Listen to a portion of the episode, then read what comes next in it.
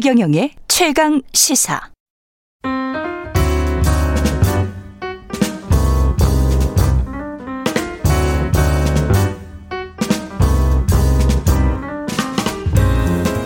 네, 더 나은 미래를 위해 오늘의 정책을 고민합니다. 김기식의 정책 이야기 식센스 김기식 더 미래연구소 소장 나와 계십니다. 안녕하십니까? 예, 안녕하세요. 대장동 논란 때문에 뭐 완전히 전국이 다 그걸로 뒤집혔습니다. 네, 네. 예. 이게 보면은 사실은 부동산 개발을 어떻게 해왔는지를 우리 국민들이 좀 잘 알 수 있는 계기가 된 것 같아서 그런 점에서는 저는 약간 좀 기쁘더라고요. 예, 이제 이런 예. 부동산 개발 사업에 예. 있어서의 어떻든 우리 사회의 오랜 관행을 끊고 예. 제도 개혁을 할 수 있는 아주 호기죠. 아주 호기를 맞은 거죠. 저같이 예. 정책하는 사람 입장에서 보면 예. 아주 제대로 개혁할 수 있는 계기가 예. 만들어졌다 이렇게 볼수 있는 거죠. 야 이렇게 왔어? 뭐 이렇게 느껴 네, 네, 느끼셨을 거예요. 문제가 뭐라고 보셨습니까? 일단 그 부동산 개발 사업이 어떻게 진행되냐 네. 이게 뭐 이거에 대해 좀 이해하실 필요가 있는데 이제 크게 보면 세 가지 방식입니다. 예를 들어서 음. 민간 시행업자와 건설 회사들이 그 땅을 자기 돈으로 뭐 물론 대출을 받지만 예. 자기 돈으로 사들여서 거기에 아파트를 짓고 하는 이런 방식인데 대개 이런 경우는 뭐 어, 그, 공공 개발하는 거에 비해서는 규모가 작죠. 왜냐하면, 어, 그, 그런 대규모를 하기 위해서는. 돈을 많이. 예, 예, 예, 예. 기반시설을 갖춰야 되는 이런 문제가 있으니까 어쨌든 그런 순전히 100% 민자로 하는 방법이 있고요. 음. 어, 또 하나는 방법은 LH가 그러니까 예. 국가인 중앙정부가 나와서 LH가 아예 택지를 수용해서 전체적으로 개발을 진행하는 이런 음. 방식이 있고요. 또 하나는 이 두 가지가 믹스돼서 지, 기, 주로 이제 기초자치단체에서 이루어지는 건데 음. 이제 민간 자본과 음. 아, 이 공공 개발이 결합된 민간 합동 개발 방식 이 세 가지가 크게 줄기로 있는데 이 세 가지 안에도 음. 그 개발 방식은 너무나 다양해서 뭐 일일이 다 설명드리기 어려워진다. 뭐 굉장히 다양한 방식들이 쓰여지고 있는 이게 거죠. 이게 민간 합동 개발은 저도 알아보니까 2015년이 거의 처음이었다고 하더라고요. 성남시가. 예, 그게 예. 왜 그러냐면 이제 LH가 그 공공 개발을 할 때는 음. LH가 자체로 자금을 다 도, 조달합니다. 우리 청취자들께서도 청약 그 통장 만들어서 이제 돈 내지 않습니까? 그렇죠. 그런 돈으로 그런 돈이 쌓여 있는 기금들을 아, LH 공사가 그 돈으로 아, 그 돈으로 하는구나. 이제 예. 청약 받겠다고 낸 돈을 그렇지. 그 돈을 갖고 아파트를 지어서 분양하는 거거든요. 예. 그러니까 이제 그렇게 청약 그 자금 등에서 들어오는 돈 등으로 만들어진 기금하고 음. 또 하나는 공사체를 발행한 돈 등 이런 것 등으로 LH 어, 공사는 자체로 자금을 조달해 가지고 택지를 수용하고 음. 그 사업을 진행합니다. 일부 택지는 뭐 민간에 팔기도 하고 자기가 직접 개발하기도 한데. 예. 근데 이제 민간 합동 방식이 왜 생기냐면 지방자치단체나 그러니까 음. 기초자치단체나 거기에 개발공사는 그만한 돈이 없는 거예요. 당연히 LH만한 돈이 없겠죠. 어, 당연히 없을 뿐만 아니라 이 공사체를 발행하려고 해도 중앙정부에서 그 재무 건정성 이유 때문에 음. 지방채 발행을 부결 그러니까 승인 안 해주기도 하고 이번 아. 이제 성남시 같은 경우에는 이재명 당시 시장이 100% 공공 개발하려고 지방채를 한 7천억 발행하려고 하니까. 했더니 지금 국힘의 전신인 새누리당 의원이 다수인 성남시 의회에서 그걸 부결시켜 버리는 바람에 그걸 못한 거거든요. 그러니까 이렇게 그 LH와는 달리 자금을 음. 제대로 조달할 수 없는 기초자치단체에서는 음.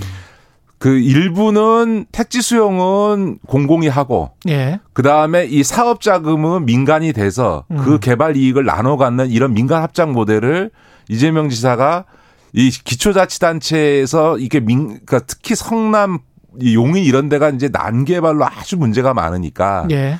이거를 극복하기 위한 제도 대안을 만들었고 그것이 음. 이제 보편화되면서 지금은 어, 자치단체 차원에서의 민간 합동 개발 방식들이 아주 널리 사회 활용되고 있는 거죠. 근데 그 2015년 그 시점에 어떻게 하다 보니까 공공이 수용을 하고 그래서 택지는 싸게 수용을 했고 네. 200만 원 정도에 네.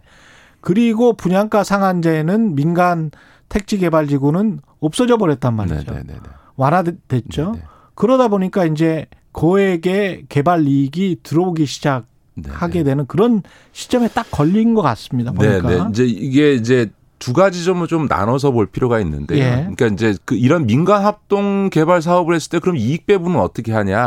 하냐에서는 어 사후 두 가지 크게 보면 두 가지 방식이 있습니다. 그러니까 예를 들면 공공 입장에서 기초자치자 입장에서는 이익을 사전에 확보할 거냐 사후에 확보할 거냐를 가지고 따집니다. 예를 네. 들어서 대장동 케이스에서는 우선주 방식을 취- 취하거든요. 그러니까 그렇죠. 공공은 우선주를 취하고 음. 저- 저기 민간 쪽에서 금융기관들도 우선주를 취하고 시행사들은 보통주를 취하는 건데 예. 는 방식이 있습니다. 그거는 예. 우선해서 뭐 사업이 어떻게 되든 간에 확실하게 내 이익을 먼저 받고. 챙기겠다라고 하는 건데 이런 경우에는 이제 사업에 리스크가 있다고 볼 경우에 이런 방식을 취하게 되고요. 음. 근데 예를 들어 똑같이 성남시에서 위례 신도시를 할 때는 예. 우선주 방식이 아니고 보통주 방식으로 들어갔습니다. 아. 이렇게 되면 뭐냐면 나중에 생겨난 이익을 그 지분율만큼 배당받는 방식으로 사후 배당을 받는 아. 시- 방식으로 선택을 하는 거죠. 근데 그거는 뭐가 유리하고 뭐가 불리하냐라고 판단할 수가 없습니다. 예를 들어서 그, 그 시점에 그 사업의 성격을 봐야 되겠죠. 예. 아니요. 그게 아니라 예. 부동산 상황에 대해서 결정이 그러니까. 됩니다. 예를 예, 들어서 부동산 개발은 모두 다 성공하냐 그렇지 않습니다.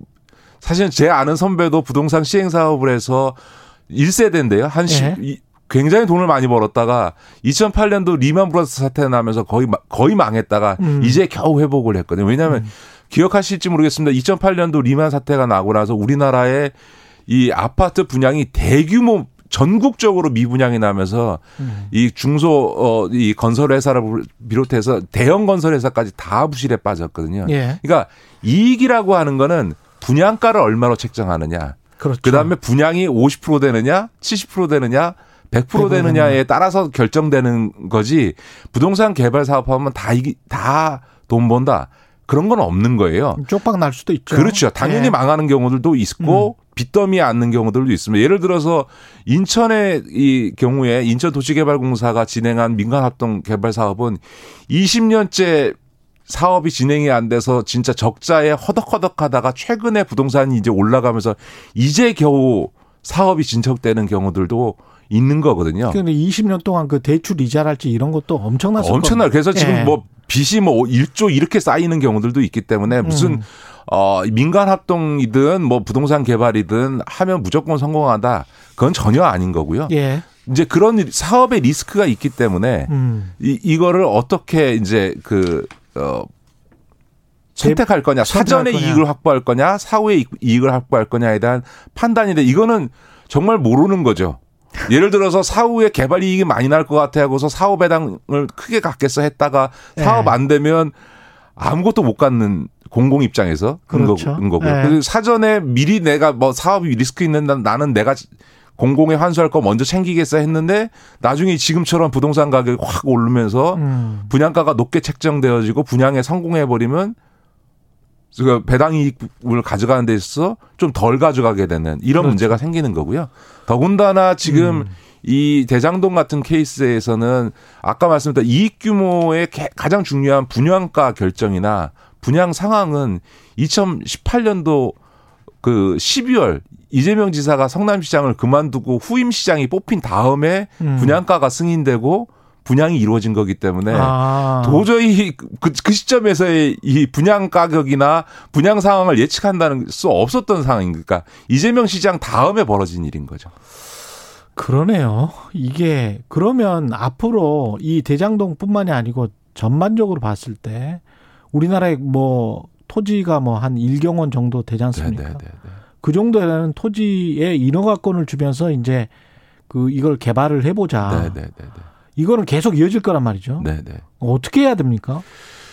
저는 뭐 그 두 가지 방식이 있는데 요, 예. 요 요즘 요구되는 것처럼 공공이 전적으로 하든 고- 민간 합동으로 하든 음. 공공이 고- 그 개입한 개발 사업에 있어서는 어, 이 개발 이익이 발생했을 경우에 당연히 거기에 투자한 대출해준 금융회사나 그거에 참여한 건설회사나 시행사들의 적정 이율이 이익이야 보장이 돼야죠. 그러지 않으면 누가 사업에 참여하겠습니까? 그렇죠. 네. 그렇다고 다 100% 음. 공공의 자금으로 할 수는 없는 거니까. 아, 그러나 세금이죠. 예. 예, 그래서 적정 수익 이상의 초과 수익은 음. 공공이 완전히 해- 환수할 수 있는 형태로 제도를 완전히 개혁하는 이런 접근이 하나 있을 수 있는 거고요. 예. 그러나 이번 사태를 보면서는 그렇게 민자 개발을 통해서 개발 이익을 독식하는 구조를 막고 음. 인허가 과정에서의 비리, 비리를 막겠다고 민간 합동 개발 방식을 취했는데도 불구하고 이렇게 문제가 있는 것으로 나타나고 있지 않습니까? 그런 예. 경우에는 저는 이렇게 생각합니다. 더 이상 공공이 이 소위 분양 아파트를 그 하- 건설해서 분양하는 이 사업을 해야 되냐. 그러니까 예를 들어서 예. 공공이 나서서 법적 강제를 갖고 음. 이런 그 토지를 수용하는 수용하고. 이런 택지를 조성해서 음. 어, 하는 사업의 경우에는 공공성에 맞게 서민들을 위한 이재명 지사도 얘기했던 것처럼 기본 주택처럼 음. 서민 주거 안정용 이 소위 주택만 음. 그 그런 공공 택지에는 공급하도록 하고 음. 분양 아파트는 그건 민간 사업이해서 민간에서 시장의 원리에 따라서 알아서 해라. 아. 이렇게 하는 게 맞는 거 아니냐. 음. 그러니까 국가의 공권력이나 법을 통해서 어, 개인의 사, 이 사적 재산권인 토지에 대한 소유권을 강제 수용해서 하는 이런 공공 사업에 있어서는 예. 그 공공성에 맞게 개발 이익의 환수뿐만 아니라 거기서 더 나가서 음. 어, 이 공공적 목적이 있는 서민의 주거 안정용 장기 임대 주택 그것도 물론 단순히 못 사는 사람들 사는 게 아니라 10평대, 20평대, 30평대 등 다양한 평수 등을 통해서 집을 사지 않고도 안정적인 주거 생활을 누릴 수 있는 그런 그 주택을 공급하는 용으로만 이 공공택지를 활용한다.